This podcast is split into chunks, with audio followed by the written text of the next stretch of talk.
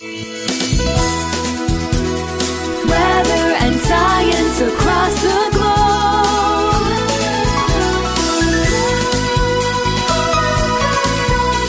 The Weather Jazz Podcast. I can't think of anyone who doesn't like Fridays. What's not to like? Andre throws caution to the wind with Open Line Friday. Buckle up and get ready. Launching in three, two, one.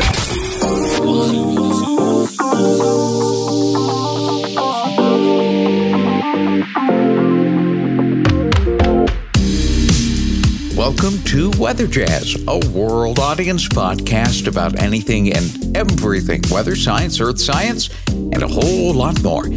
I'm your host and the creator of the Weather Jazz podcast, Andre Bernier, and I'm the senior meteorologist on staff with WJW Television in Cleveland, Ohio. And yes, this is Friday, January the 20th, 2023 and we are in season three, episode number 20. Welcome, and it's a special episode indeed. Today's episode, as every one of them in 2023, brought to you by Rise and Dine Restaurant in Chesterland. Make sure you stop by. They have a wide variety of all kinds of breakfast and lunch items just waiting for you. I'm telling you, you're going to have a tough time ordering because there's just so much on there. And I can guarantee you, it's all great.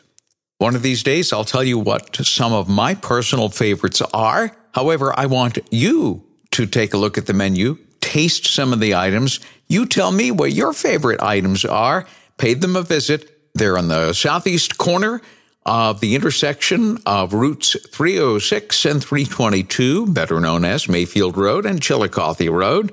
They're just south of the CVS on the southeast corner in the plaza, so go check them out whenever you have a chance.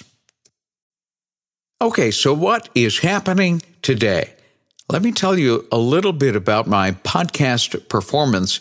I see all kinds of data that comes in for instance, how many downloads we've seen. We're approaching 100,000 of you that have made Weather Jazz something that you listen to. We certainly appreciate every single listen, every single download, and the number of countries that have downloaded episodes is truly remarkable. I'm absolutely fascinated by the number of countries that have sampled Weather Jazz literally all over the world except one location. And that one location, I wouldn't really expect to download unless I knew somebody in that neck of the woods, which is really not wooded at all. And that continent, the only continent up until recently, which has never downloaded an episode of Weather Jazz, is, you probably have guessed it, and I've mentioned it before, Antarctica. Not too many people go there. And really, unless you're going down there for some scientific experiment, you're certainly not going to be somebody who's down in Antarctica. Yeah, there are some cruises that might go to Antarctica, but other than that, the tourism to that continent is something that is really non existent. But on Christmas Eve, 2022, just about a month ago, I received my first download, first listen from Antarctica. It was a friend of mine, a college classmate, who now works for NASA, and he makes somewhat frequent trips to not only the Arctic, but also Antarctica for scientific research and experiments through NASA. His name is Ross Hayes. And I did ask him, I said, the next time you're down anywhere in Antarctica, could you listen to Weather Jazz, just one episode, just so that I could have boasting rights and say that I had at least one download in every single continent on the globe? And that finally happened. Ross was down on the Ross ice shelf, appropriately named, by the way for his visit down there. He did some experimentation, but was able to listen to Weather Jazz on Christmas Eve. Talk about a Christmas present for myself, and for those who listen to Weather Jazz. So we now have boasting rights in that we have a download on every single continent. Granted, it was only one episode of Weather Jazz, but that counts.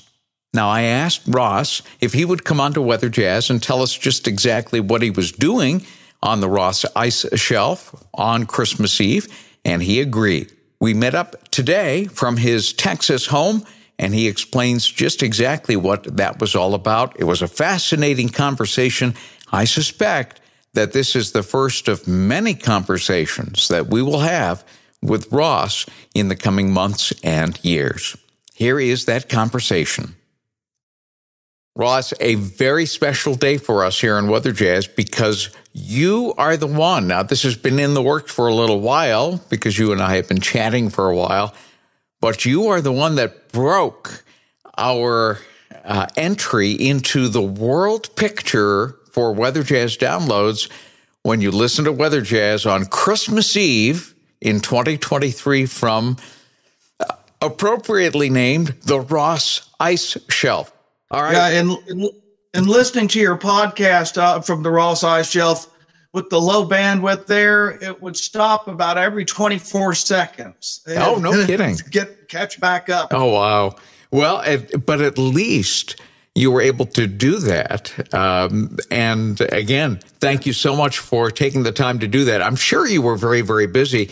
So tell me just exactly, first of all, how many times have you been to Antarctica? And in addition to that, what were you doing there? I believe that was my ninth time. We try to schedule because we the Southern Hemisphere summer is when Thanksgiving and Christmas and New Year's is, and is, so we try to alternate if we can, go every other year. And we go down there to launch large scientific balloons for NASA that go to the edge of space during the southern summer when there's 24 hours of daylight for 90 days and circle the continent of Antarctica while they're getting data they want to get. And 80% of those that we do launch are looking out into space for astrophysics. Oh, we go to different goodness. places, yeah. remote sections of the world. Mm-hmm. Wow, that's it's just absolutely fascinating. I'm I'm going to go ahead and post uh, some of the pictures, photos that you posted on your Facebook page, if that's okay, of the, the balloon launches Yeah. that you were involved in. Sure, that's fine. That's awesome. This year's balloon that we launched, it was 34 million cubic feet in diameter and coverage, and um, it floated at about 114,000 feet. Now, at that altitude, you can see the curvature of the Earth, can't you?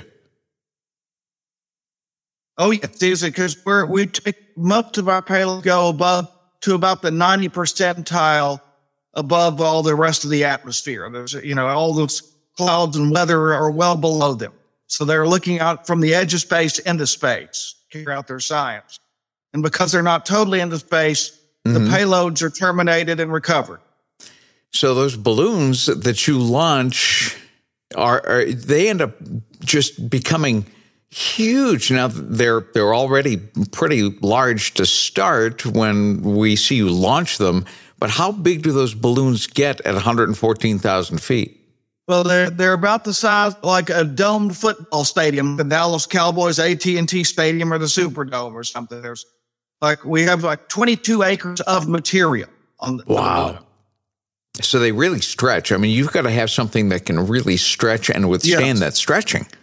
Yes, it's, it's, it's, al- it's almost like a, sandwich wrap, polyethylene material that's used.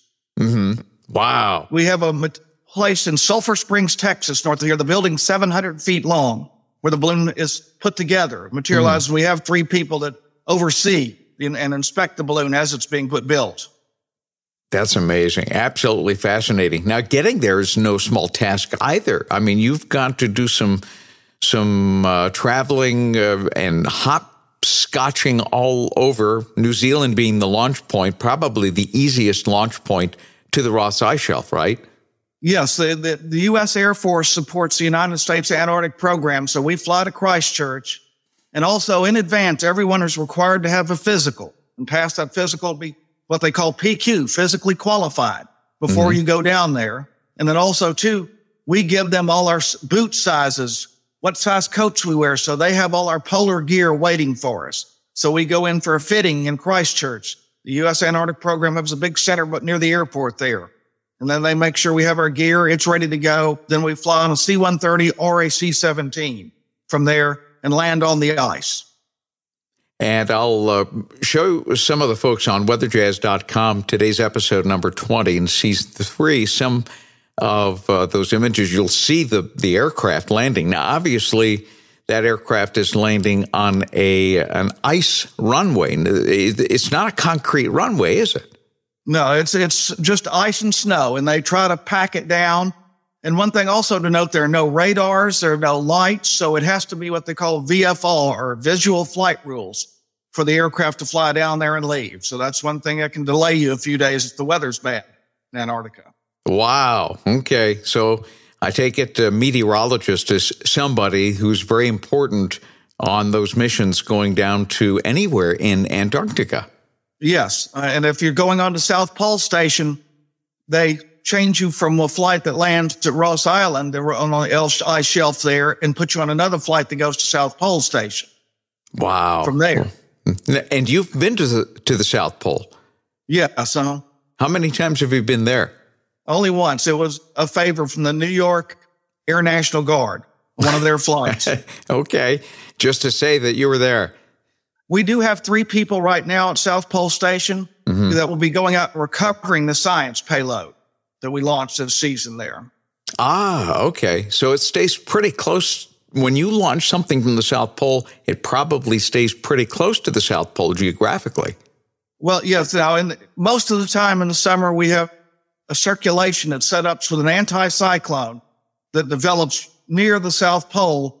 So you have float winds in the stratosphere that go round and round the continent where they can go 7, 14, 21 days and keep going or however much long they want to go for science. Mm-hmm. The longest we've had one go there is 55 days. Oh, really? Wow. That's yes. fascinating. Yeah. And so, but, and you know, in like the wintertime, that, that circulation goes away in the polar vortex. You hear about that in the northern hemisphere winter. Right. It takes over in the southern hemisphere as well. They have their polar vortex. And being the polar night there, the, yeah. retrieving the payload is probably next to impossible. Yeah, that's why they're going to get everything out. And then, like around February 17th to 21st, they start getting all the summer personnel off the ice. Mm-hmm. And then it's just winter over. They sh- shut down from Right now there's 700 people at McMurdo Station, but in the wintertime, there'll be like less than 300. Wow. South Pole Station itself will be about 80 people. And that's 90 days of total darkness, temperatures around minus 50 and wind. Hello. Lots. Hello. Yeah. You think it's cold in North America. Head down yeah. there. Well, tell me about some of the the life down there, the critter life. You posted some photos of what I believe were the emperor penguins uh, that were very they're very curious, aren't they? Oh yes, and and that's one thing the National Science Foundation has, where animals uh, and wildlife have all the right of way. It's their it's their continent, not ours. So we have to give way and make sure they pass us as they wish, because penguins, they work their way around Ross Island as summertime sets in and the ice melts on the edge of the ocean in the Ross Sea. They get farther and farther inland. So as summer reports, we always watch for the penguins to make their way to McMurdo Station. And sometimes they'll even come into our field camp. Mm. Did you make friends with any of them? I, I try to. I, I, say hi to them. They, they just kind of look at me and they, they like to fall on their bellies and slide in the ice and snow across the ice shelf. They get to get have a good time doing that. They do look like they're having a great time. I've seen videos uh, set to music uh, of of these penguins that uh, seem to just have a grand old time on the ice. Yeah, and I know there are some scientists that were at McMurdo Station where we stay at night that, that were out there counting. They said there are 2,200 of those penguins uh, on the west side of Ross Island at the mm. Cape there. Now, I also understand that you know that they're around by their aroma. They they oh, leave yes. they leave droppings that that can be rather um, telling. Yes, and and you see that they have field groups they allow go out that to go out and see like what the one area they call Penguin Ranch, where the mm-hmm. penguins are all more grouped together on the southwest side of the island there And, and yes, you can smell the aroma when you're over 100 yards away that you're getting close to where the penguins live. Oh, boy. Well, when is your next trip uh, down to Antarctica? Um, and I know you're going back to New Zealand as uh, what next uh, next few months or so. But uh, Yeah. do you do you enjoy uh, the the long and arduous trip down to Antarctica? Well, it, it gets a little old, you know, and, and the one thing I do try to do with now the COVID outbreak has changed a lot of the flight patterns and scheduling and stuff, but my plan is to get on a C-17, find out what their schedule is with the people in Christchurch because a C-17 takes almost only half the time that a C-130 does flying to the ice. Ah, okay. hmm So if you if you fly, you, you actually have a choice uh, if you can. Well, it, just when know when to fly, know when to get on the manifest. You know, they they take the C-17s in for the earlier part of the season, then near the latter part of the season, and the rest of the time it's C-130s. Now, in the winter overs, nobody comes and goes. They're there for six months. Right. There's there's no way in or out because it's dark and there's no radar or anything. That's right. Yeah, there have been a couple of times been emergency flights where they'll put oil drums out there and set them on fire to try to give lighting to show where to land to help. the Wow. Wow. Hey, Ross, thank you so much for putting us on the map in Antarctica. Really Yes, sir. appreciate it. Uh, that was beyond special. So now we can truly say thanks to you, and we consider you a part of the Weather Jazz family now, uh, that uh, we are now absolutely 100% global. All right. You're welcome. Yes. And it, it is always fun to listen to things when you're in Antarctica because you have the Armed Forces Network, which has movies and sports events that you can watch that's fed down there through the National Guard things. Mm-hmm. But it's not Weather Jazz, is it? no, Thanks, Ross. you're welcome. Thank you.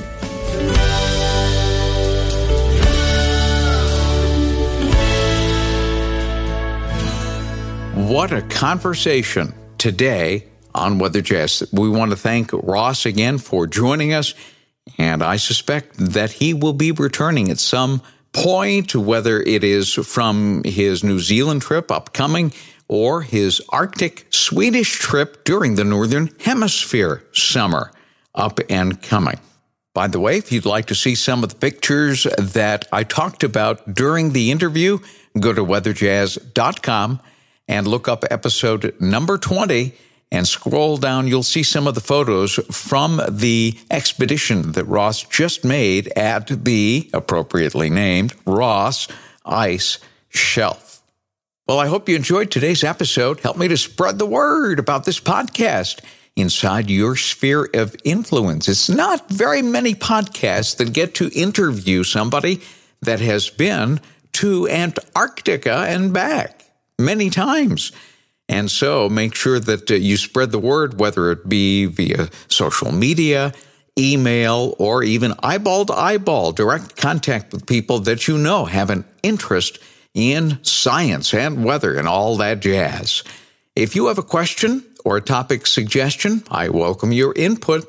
You can reach me at weatherjazz at yahoo.com or via voicemail, the Weather Jazz Podcast Audience Connect line, 234 525 5888.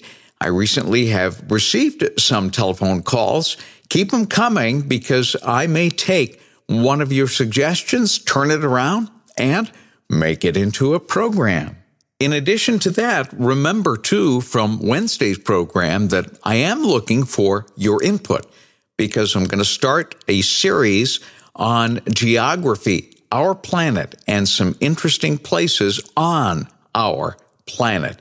So if you have a region, perhaps you've visited someplace, a very unique location that you'd like to know more information about or would like to see us cover, let us know. Or maybe it's a bucket list destination item, or perhaps it's a, an area of the planet that you probably will never visit, but you still want to know a little bit more about that location. We gave you some examples on Wednesday, so go listen to Wednesday's episode number 19. Then call the Weather Jazz Podcast Audience Connect line 234 525 5888 and let me know some of those destinations that you would like to see highlighted during the Geography Science Wednesday segments that uh, we are going to be planning here in the next few weeks or the next few months. This may be a rather lengthy stay on Science Wednesday. It all depends on you. Please do let me know. Email or giving me a call on the Weather Jazz Podcast Audience Connect line. Well, it looks like this weekend it's a return to winter in the Ohio Valley, so enjoy the snow. Be careful. Looks like that uh, colder pattern will have some staying power, as we discussed uh, with Joe Bastardi a little bit ago, and also with uh, Scott Sabol. as we head into the latter part of January and early February. We'll take a look at all of that on Meteorological Monday coming up next week. Have a great weekend, everybody, and we'll catch you on Monday. Weather and science across the globe.